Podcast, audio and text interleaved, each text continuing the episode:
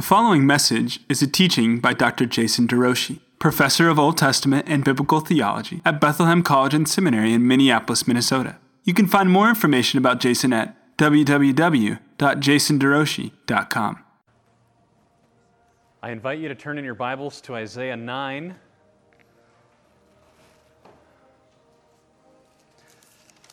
And as you turn there, I'm going to pray again.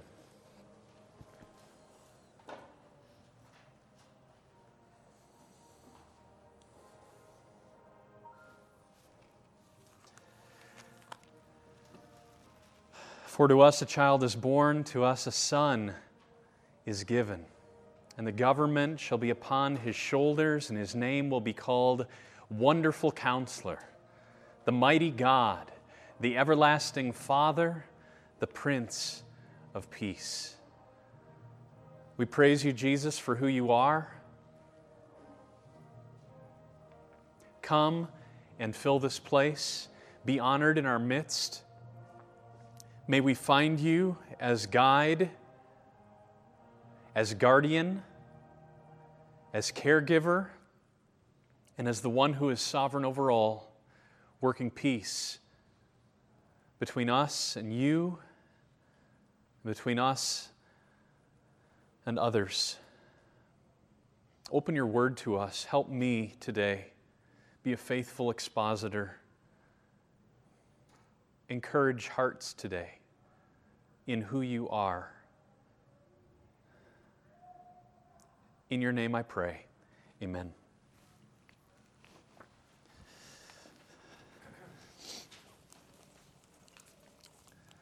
Last week we began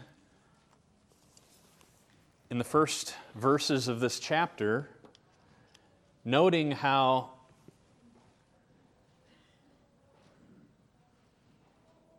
we have this promise that light would dawn on Galilee of the Gentiles. And in the early part of Luke, we see this text cited with respect to Jesus. Nazareth, Capernaum, the two main hubs for his life, and Zebulun and Naphtali were the two, two key spots there. What we read in this early part is this statement of hope light and joy pouring out among peoples who were in darkness. Verse 3 You've multiplied the nation. In what way? You've increased its joy. They rejoice before you as with joy at the harvest, as they are glad when they divide the spoil. And then you see in verse 4, verse 5, and verse 6, each one of those verses begins with a conjunction for. You've increased their joy for. There's a reason that God has done it. And as I, as I see this text, I think it's not for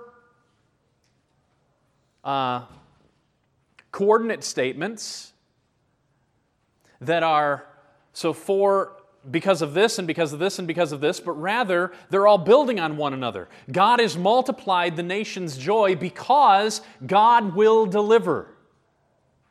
Notice how there is some kind of delight in the present because they are desiring something in the future. Do you see that? God has multiplied their joy now because He will do something tomorrow. Today I have joy because tomorrow God's going to show up. And already we find ourselves in an already but not yet reality where we can relate to this. For Isaiah, all of it was future. Jesus hadn't even come at all. But now he's in our past and he's still in our future. Because God will deliver tomorrow, I have joy today. For God will deliver, for all the enemy will be destroyed, for a king will rise. That's the logic of the passage. Because a king is coming, a particular king, whose name is Emmanuel, God with us, I know that the enemy will be overcome, that God will deliver, and therefore I have joy today. So, this is written to a people for whom deliverance hasn't come, the enemy hasn't been destroyed, and the child hasn't arrived. And yet they still have joy. How much more joy for us because he has come already, definitively. Light intruding into darkness. It's only dawn, it's not yet noon. But we can be confident that because dawn has come, noon will come as well. Last verse. And the city has no need of sun or moon to shine on it, that future New Jerusalem when it comes to earth, for the glory of God gives it light, and its lamp is the Lamb. By its light will the nations walk, and the kings of the earth will bring their glory into this city. And its gates will never be shut by day, and there will be no night there. Everlasting noon forever. Highest sun, never ending. So we begin.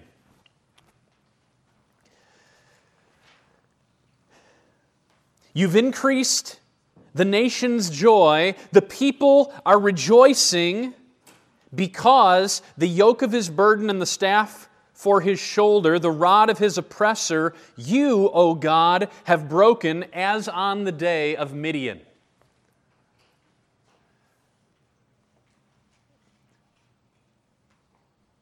I'm not exactly sure why Isaiah is thinking of Midian. But I bet many of you remember the story. It's in the book of Judges. It has to do with Gideon. Do you remember the story when at the spring of Harod, that's what we're looking at here, all of Gideon's army went down, and God said, Okay, the people with you are too many for me to give the Midianites into their hand, lest Israel boast over me, saying, My own hand has saved me. Do you remember that? So there was a group of them, and the student who is uh, lapping, the text actually says he, he still lapped with his hand, so it was kind of a like this, but he's not on his knees. Everyone who was on their knees drinking got sent home. And those who were lapping like a dog, and yet it said something about its hand, so I'm struggling to understand the image. But 300 were doing this over the spring of Harod, and those 300 were told this is after everybody who was afraid got sent home. Then everyone who was um, on their knees drinking got sent home. All that's left is an army of 300 to battle against the Midianites. And we're told we're told that they the Midianites were as many as the sand on the seashore spread out in the valley. And so Gideon was a little bit nervous. God said, I'm going to defeat them, but if you are a little nervous, then take your friend with you down into the camp and see what you hear. Remember, he went to a tent and somebody shares a dream about a loaf of bread falling down a hill and wiping them all out. And it sounds very weird to me. It's a barley loaf. And then the other guy interprets the dream and says, Oh my, that must be Gideon. We're done for. All the while, Gideon's up with his 300 men every company would have a trumpet and a lamp. And so he spreads out 300 men on the hillside, but rather than there only being one lamp and one horn for every 100 people, there's only one lamp and one horn for every person and he spreads them out, and the people think they're surrounded by a massive number when there's only 300. And all the armies freak out and they kill, all each, they kill each other, and Gideon wins. And God does it this way so that they would know my own hand has not saved me here. And this text says, You find joy today because the yoke of your burden, the staff of your shoulder, the rod of your oppressor, God will break. In fact, it even says, You have broken it, as if it's already accomplished, as on the day of Midian. So, this connection with Midian, I think what it's testifying is that we find greater joy when God wins than when we win. There's, a, there's an increasing of our joy. You've increased their joy because you've defeated the enemy like you did it in the way you did it at Midian. There's greater joy when we recognize we were utterly helpless, what we could not accomplish it, and you did something we could not do over our enemy. And you did it for us.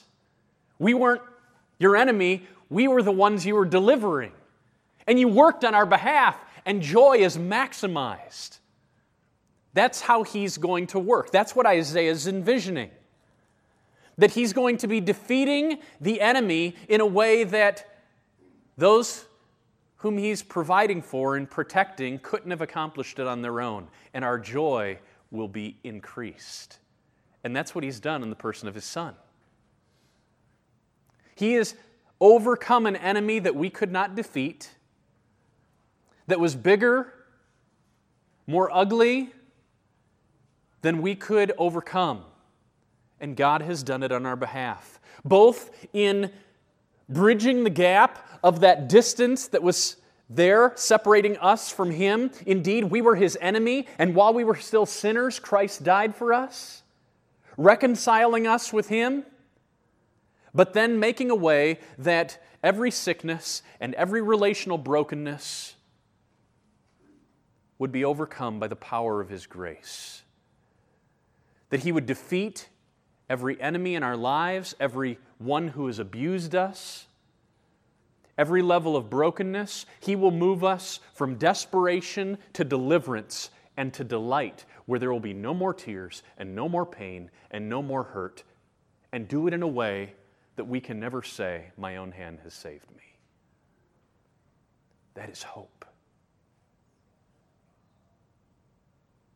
And what we read is for the people who were walking in darkness, that actually see this kind of light, who didn't know if dawn would ever come, and all of a sudden they're given eyes to see the sun on the horizon, the rising of the S O N.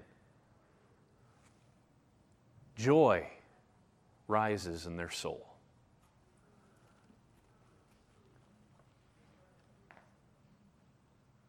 He's broken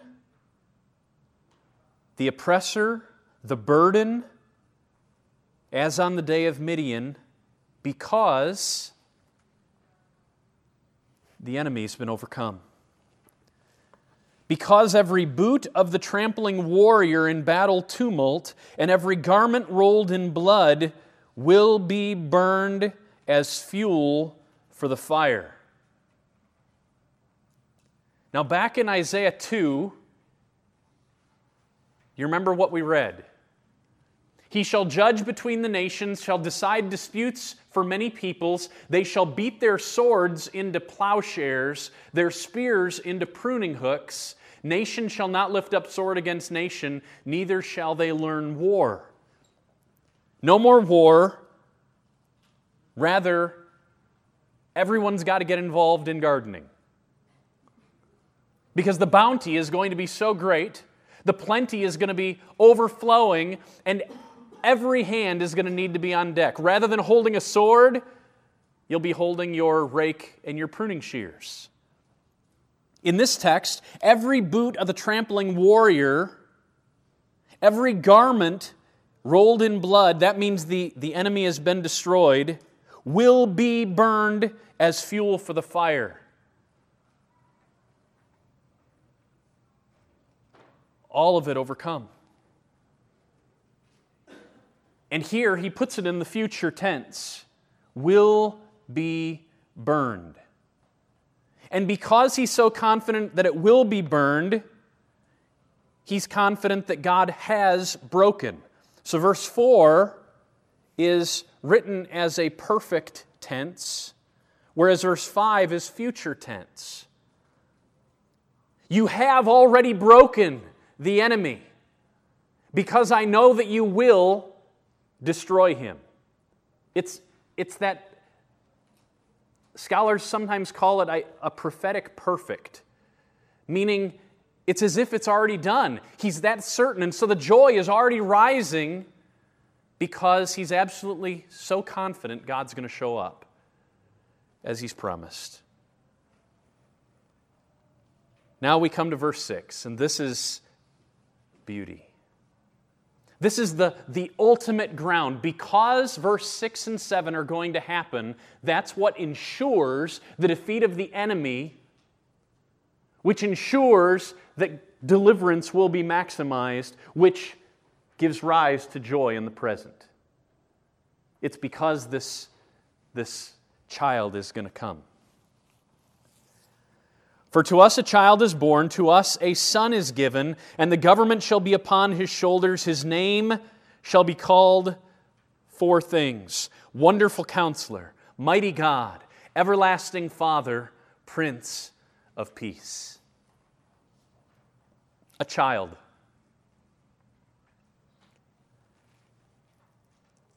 We hear about him very early in our Bibles that a child was to come, specifically, that a son would be born. And then we hear echoes of this text in all the Christmas accounts, like this one. For unto you is born this day in the city of David, unto you is born. A child is born. Unto you in the city of David, a Savior who is Christ the Lord. He's specifically, though, a son. So, and it's a son who's given. And I, and I wrestled with this. Is this the idea that, okay, I'm going to give you a son, as in there's nothing and now there's a son for Mary? Or is it a son is given, that is, I have a son and I'm giving that son to you? For what the law could not do, weakened as it was by the flesh, God did by sending His own Son. Where he has the Son. A Son is given. Yes, this very Son of God. Back in chapter, chapter 7, this Son, you can just turn there, 714.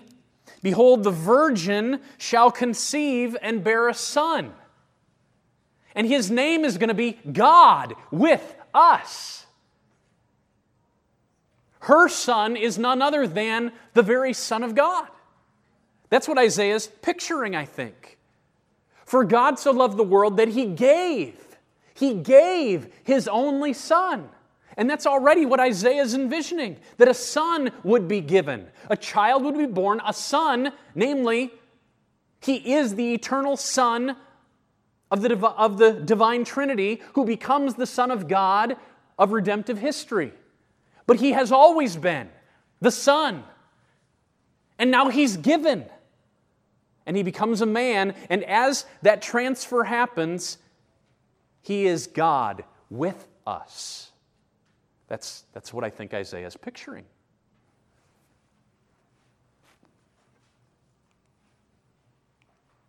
I will put enmity between you, Satan, serpent, snake, dragon, and between the woman. And between your offspring and her offspring, he shall bruise your head, and you shall bruise his heel. We're looking at a singular male offspring of the woman. That's what's anticipated from the beginning. And once Israel gains a kingship, we know that he wasn't only supposed to be a Shemite in the line of Abraham, in the line of Judah.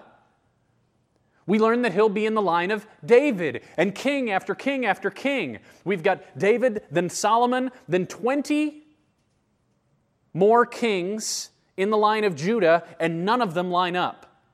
Every one of them are sinners. Even the two good kings, Hezekiah and Josiah, are not perfect men, and the spotlight moves off of them, continuing to look ahead, to look ahead to this one, this son who would be given, who would be more than man. He would be Emmanuel. And in that we find our hope.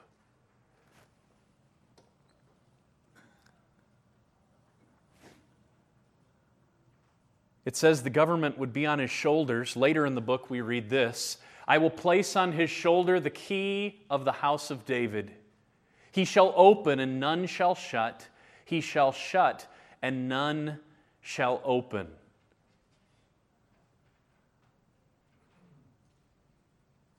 He won't just have the, an office, he'll have the whole government I mean, overseeing everything. One man. This is the biblical vision for politics. And a democracy is necessary because only one man can do this well monarchy. Complete oversight, complete power in one particular individual. In any other context where Jesus is not that person, it's highly destructive, highly dangerous. And therefore, we have a very solid, helpful, good government for a bunch of sinners. But this kingdom we need not fear. He will have all power on himself. The very one who's been declared to have all authority in heaven and on earth, already reigning at the right hand of God, upholding all things, speaking everything. This little pulpit, this remote control, my computer, your clothing. All of us hope He keeps speaking our clothing into existence moment by moment, creating all things, upholding all things by the word of his power. That is our Christ, Messiah. This one gets four names.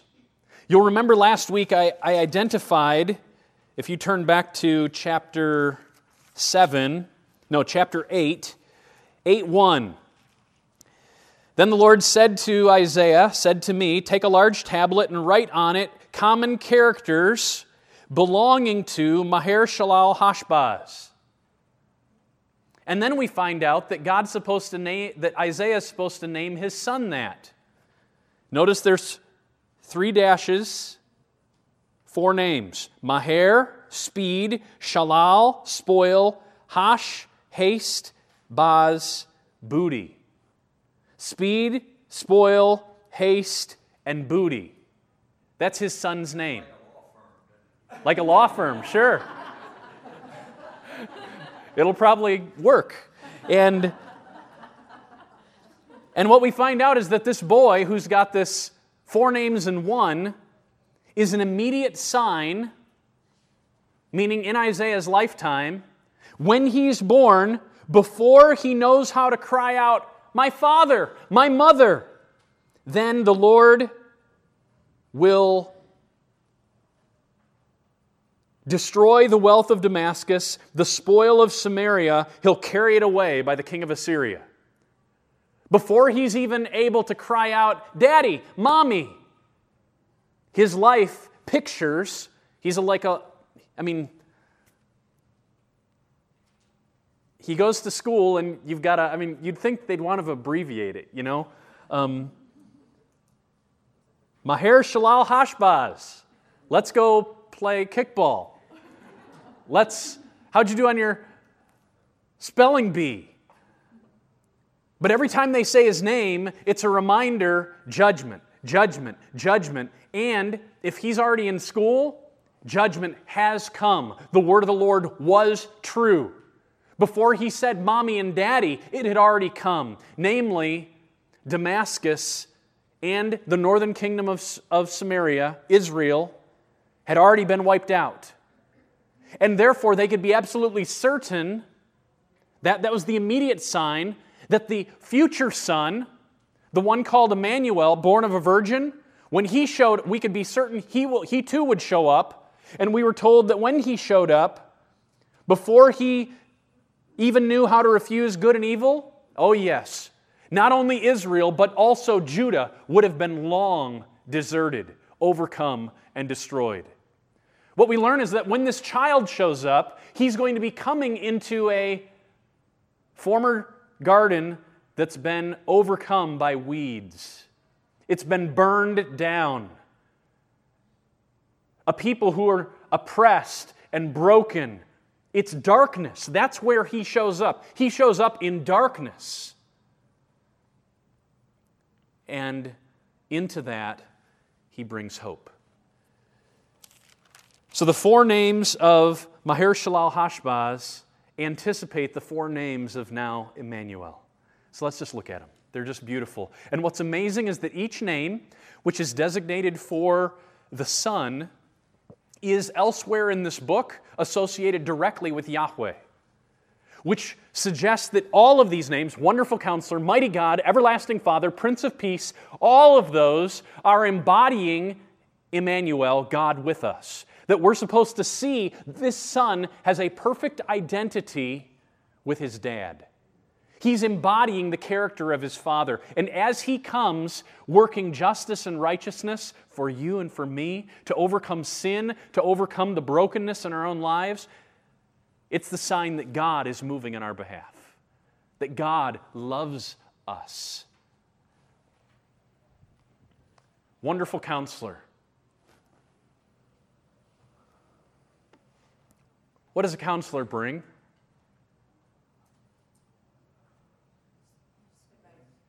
Advice, wisdom, guidance, purpose. Something that people who've been walking in the dark for a while could use. Your word is a lamp. He is the counselor to enter in, to give clarity to where the pain actually ex- exists, to help us see what's really there. He's able to go right inside and assess and work healing in the most perfect of ways. Here's what we read This comes from the Lord, the Lord of hosts. He is wonderful in counsel, excellent in wisdom. This word for wonderful is the word that we see in Genesis 18 when Sarah is getting tea and crumpets for the three men who approached the tent. Now, Sarah had a challenge. What was her challenge? At 90, she was still barren. I've been intending, we thought about this uh, a few weeks ago. My grandma's birthday is right around the corner, and I just want to send her a little note to say, Grandma, you're 90, and you could have a baby. and see what she says. I. Yeah, give her a, right. Grandma is no more. Um, so the yeah, thanks, Paul. but Sarah is barren, and one of the men who was outside her tent was Yahweh. The other two were angels. They're sent off to Sodom. But while these three men are there, the one whose name is Yahweh, it just says, and Yahweh spoke. It doesn't say, and the messenger spoke on his behalf. It's just when he speaks, Yahweh speaks. And he says to Abraham, One year from now, you're going to have a son. A son that anticipates the son we're talking about today. Through Isaac will your offspring be reckoned, made right. It's going to come through Isaac, not through Ishmael. Indeed, a son of your own loins through Sarah. It's going to happen. And when that happened, what did Sarah do? She laughed because she's been barren all of her life. And since the end of chapter 11, we were told she's barren, and yet God had promised Abraham, a nation will come from you. Indeed, through your offspring, the world will be blessed. So it's Genesis 18. She hasn't had any son yet. One year from now, your 90 year old gal is going to conceive, blossom, and have a child. She laughs, and then God says something. What does he say? Is anything too hard, too difficult, too wonderful? That's the word. Is anything too miraculous for our God? Don't doubt.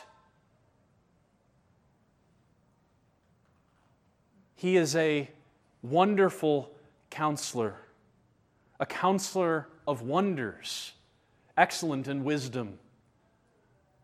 And when Christ is operating in this way, he is operating like Yahweh himself, as Yahweh himself. Jason. Yes. Just kind of the the everlasting Father that clearly is talking about Christ, and yet you're saying he embodies um, the, the fullness of the Father. Do you think there's a hint here of the Holy Spirit? Is this reading too much in to think that, uh, you know, the Holy Spirit is because Christ says, I'll send a counselor on my behalf.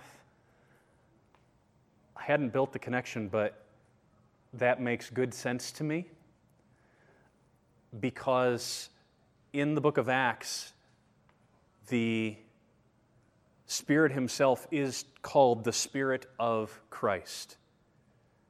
And that's what the church is empowered with a holy counselor. So that's, that's good, um, good biblical theology. I wouldn't doubt at all if, when we read that language in the New Testament, that that's connected with that text. That's good. Mighty God. Mighty is associated throughout the Bible with one principal context. Where do you think? War. The image here is of a God who is able. And Jesus' own name is Mighty God. If we question God with us, it's right there. It's embodied in His own makeup. And mighty is, is a, just a term that is so often associated with the Lord Himself. Just one page over in my Bible, we've got the language that, uh, beginning in verse 20, in that day, in that future day, the remnant of Israel and the survivors of the house of Jacob will no more lean on him who struck them, going to foreign powers for aid, but he will lean on Yahweh, the Holy One of Israel, in truth. A remnant will return, the remnant of Jacob, to whom? The mighty God. He's proven himself great. And therefore, we put our trust in the great one. When Paul in Philippians 4 says, Don't be anxious in anything, but in everything by prayer and petition, then he says something. What does he say? With thanksgiving.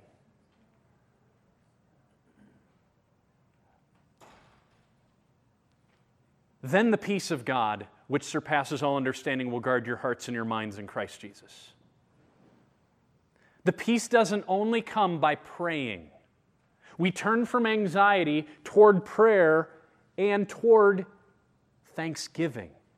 And I think it's that thankful element, that conscious reminding ourselves, reminding our soul, why so downcast, O my soul? Put your hope in God. as you remember how He's carried you for 11 years.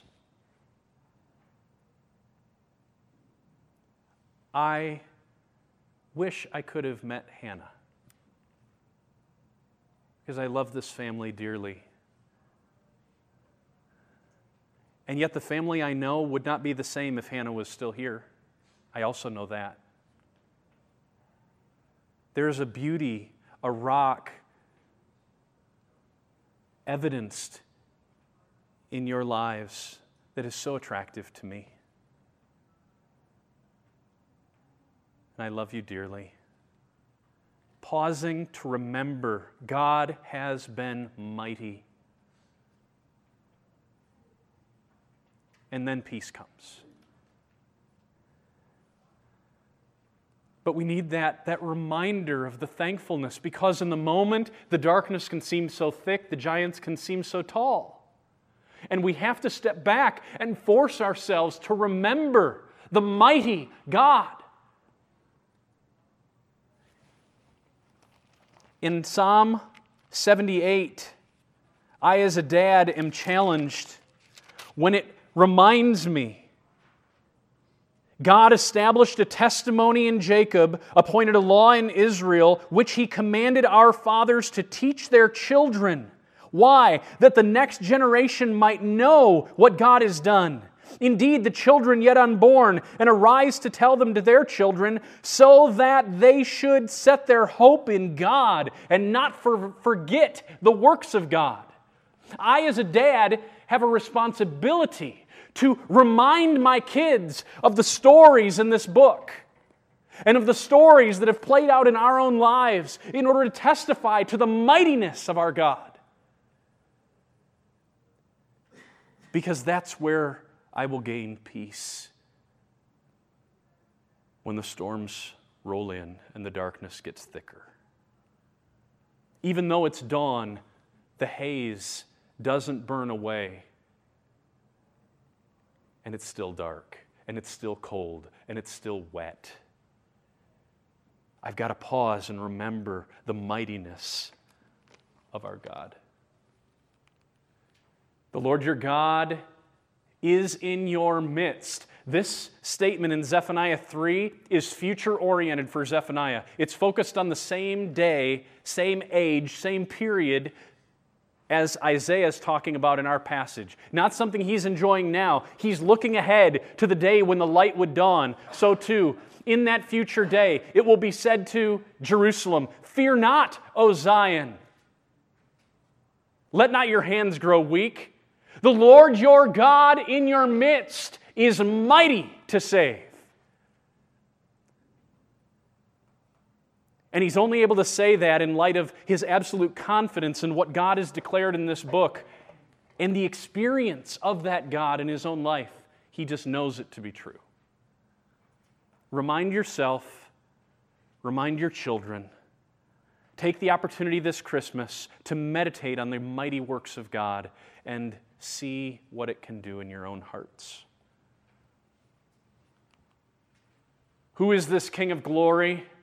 The Lord, strong and mighty. The Lord, mighty in battle. And how does he prove himself? How does he work? He does it through his Son, whose name is the mighty God. He is wonderful counselor as guide, he is mighty God, protector, everlasting Father. The I don't know if there's two sides to this, um, but I'll say the one side and then I'll go to the part I'm much more certain of. The part I'm not as certain of is if this everlasting Father is partly an echo of the fact that Abraham would be a father of a multitude of nations. And that Abraham was putting his own hope his own faith in the offspring to come. So even though he is the father of a multitude by adoption, his fatherhood is realized only through the son who would come from him that he himself was believing in God to bring. Abraham believed God, and God counted it to him as righteousness. That was in relation to the offspring promise. That Abraham would become a father only through what that future son would bring, would serve as a, he, he would stand as an agent bringing blessing to all the families of the earth. And therefore, Abraham's fatherhood is bound up in this son, making that son the ultimate father. That is, we're adopted into him. This text could be pointing to that in some ways. But there's something even more at stake. So here's later in Isaiah where Yahweh himself is called the Father. But now, O Yahweh, you are our Father. We are the clay. You're the potter. You can do with us what you will. You hold us in your hand. You protect us. You shape us. The thing that is formed, which, you, which is supported, you keep in perfect peace. The ESV translates it the mind, um, you keep him in perfect peace whose mind is stayed on you. Isaiah 26, 4.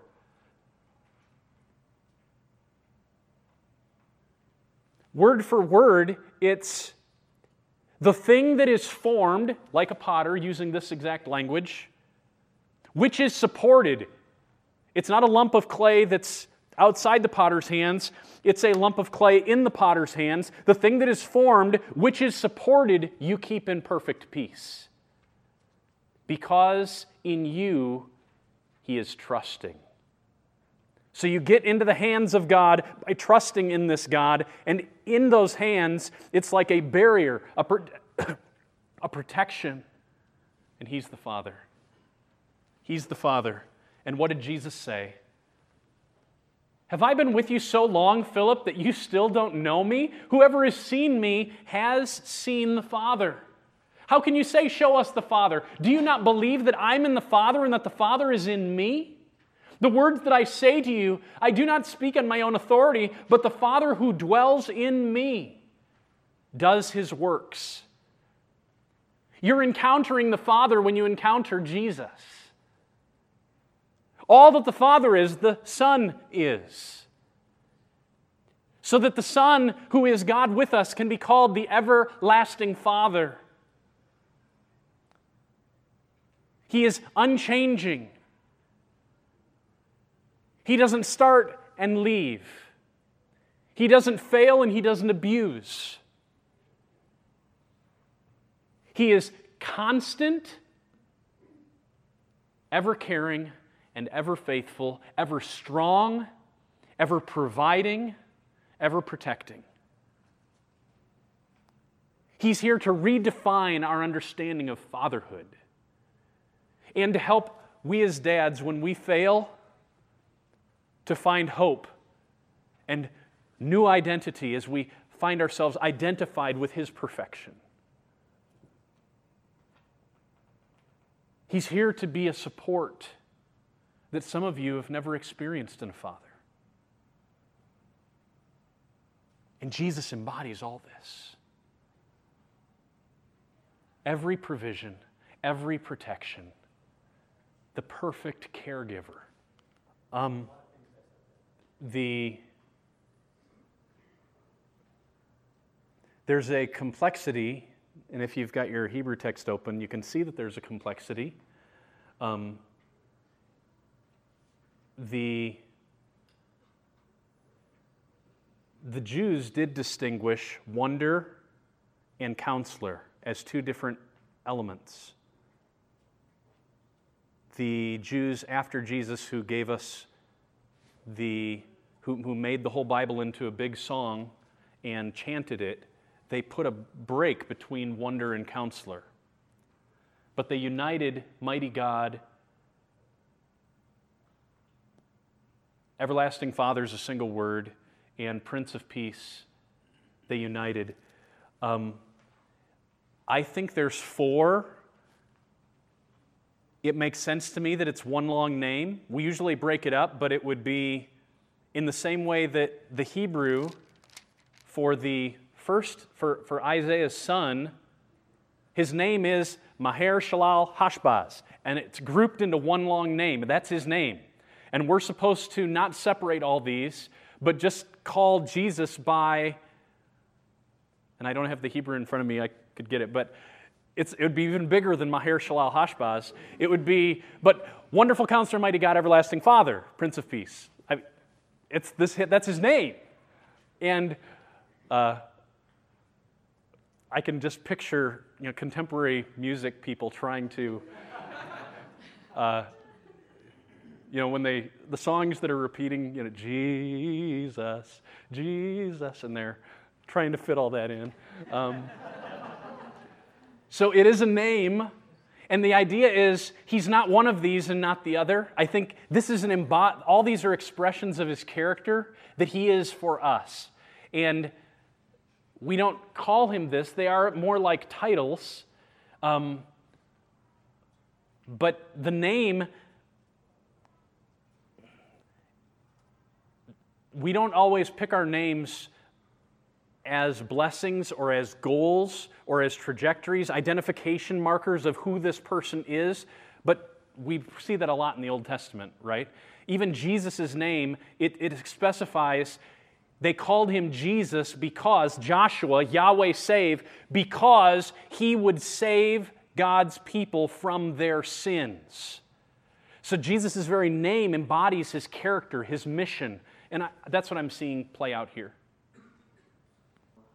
I think what it reminds us of is that this is what Christmas is about. Christmas is about Easter. We can't separate them. The reason he came was to die in order to save, in order to supply guidance, protection, care. That it's all bound up and everything goes public, goes operative at his resurrection. That's where, so you have an intrusion in, a beginning intrusion in his life, but it, the resurrection vindicates indeed Jesus is the one that all hope rests upon. So, our, the question is how do we get through Isaiah if you're a Jew and not a Jewish Christian? How, what are they reading when they're reading texts like this? And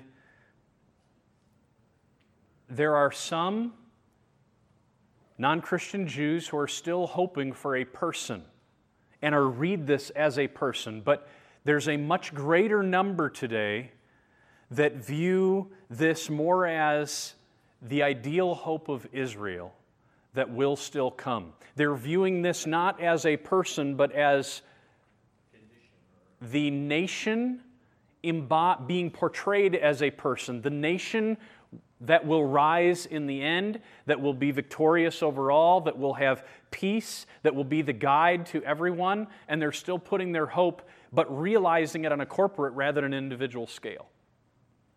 So that's been my interactions, has been um, seeing far more Jews who are, have that mentality, who've lost sight of a messianic person, perhaps in direct response to Christianity, saying, no, he's not Jesus. Is Isaiah 9 big to them in the way that it is big to us? I don't know. That's a good question. How big is Isaiah 9 to non believing Jews. But I'm saying, yes, it's big. It's big to us. And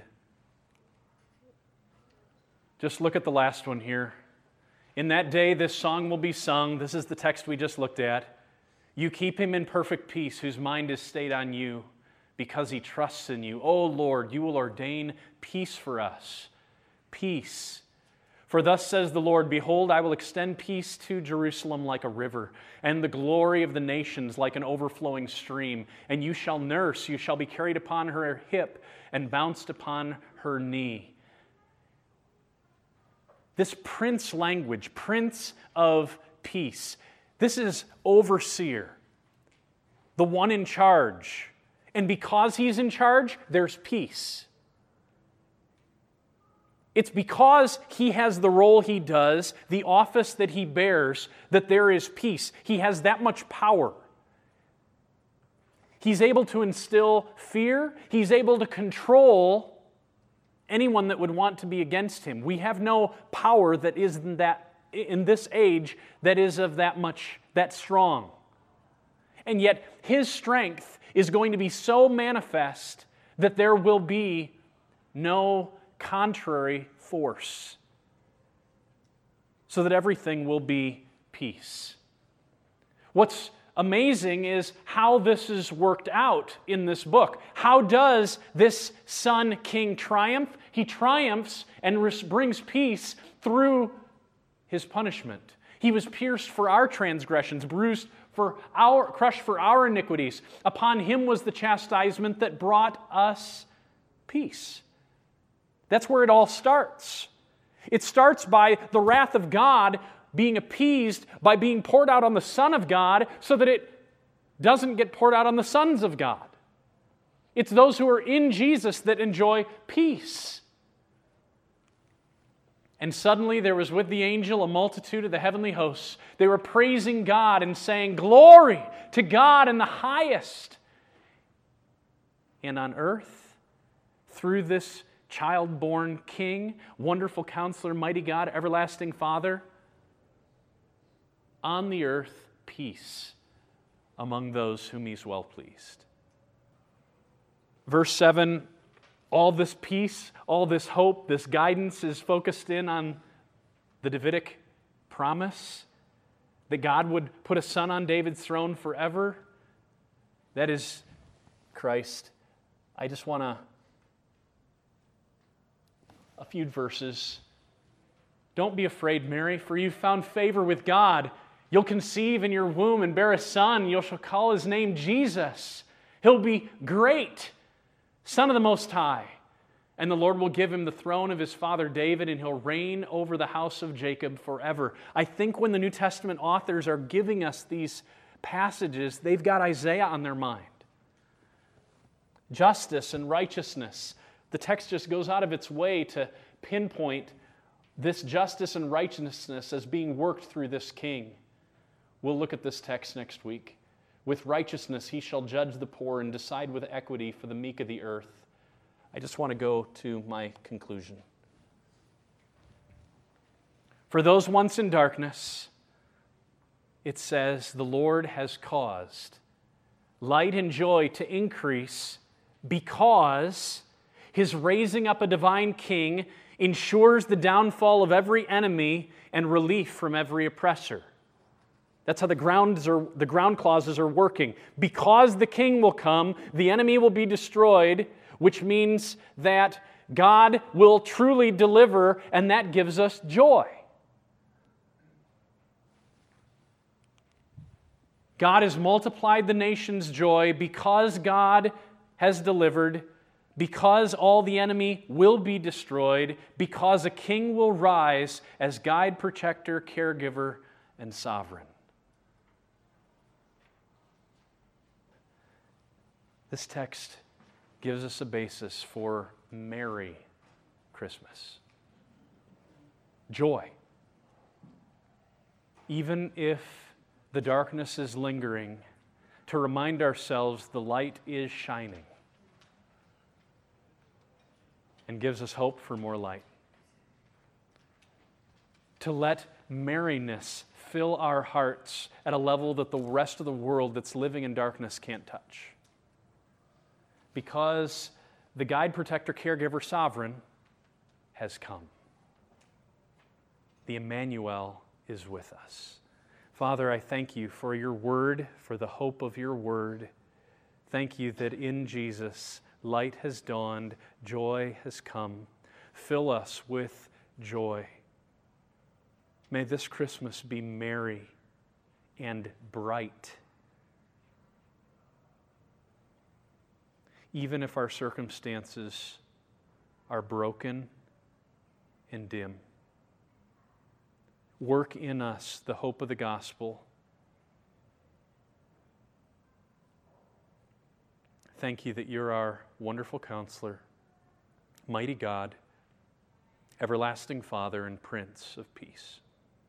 Work it now in these people, I pray, through Jesus. Amen. Thank you for listening to this message from the ministry of Dr. Jason DeRouchie. professor of Old Testament and Biblical Theology at Bethlehem College and Seminary in Minneapolis, Minnesota. Feel free to make copies of this message to give to others, but please do not charge for these copies or alter their content in any way without written permission from Jason DeRouchie. For more information on Bethlehem College and Seminary, we invite you to visit online at www.bcsmn.edu. For more information on Dr. DeRouchie, visit online at www.jasonderouchie.com. Proclaiming the kingdom and treasuring a God who reigns, saves, and satisfies through covenant for his glory in Christ.